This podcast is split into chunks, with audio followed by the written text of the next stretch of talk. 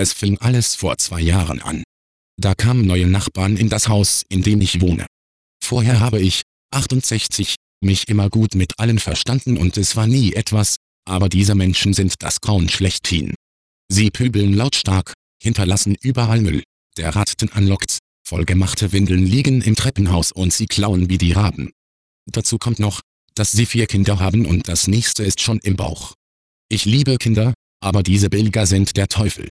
Sie schreien wie am Spieß und nein, damit meine ich keine normalen Schreie, die beim Spielen entstehen, sondern sie stellen sich ins Treppenhaus und schreien stundenlang, ah, ah, ah. Ich habe schon öfter das Gespräch mit der Familie gesucht. Aber ich, alter Penner soll mich ins Knie wie Stern Stern N.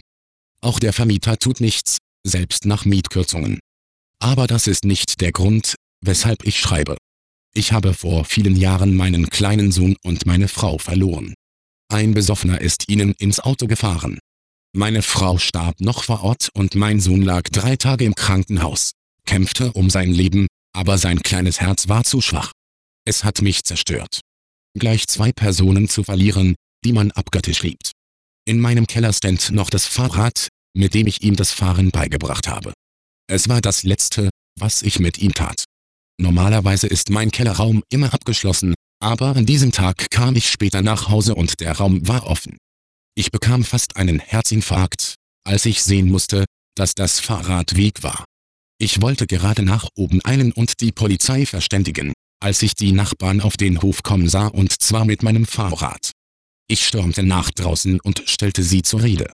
Der Vater grinste mich nur an und sagte ich solle mich mal nicht anstellen. Mein Arsch würde nicht mehr draufpassen und seine Kinder brauchen ein Fahrrad.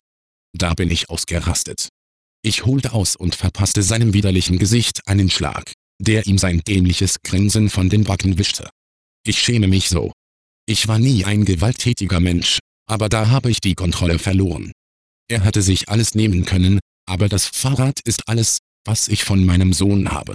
Die Erinnerungen an ihn sind so lebendig. Wie er sich freute, als er das erste Mal alleine fahren konnte. Sein Gesicht und sein Haar, das im Wind wehte. Es tut mir so leid. Meine Familie ist bestimmt enttäuscht von mir. Sie hörten die Beichthaus.com Beichte Nummer 41188.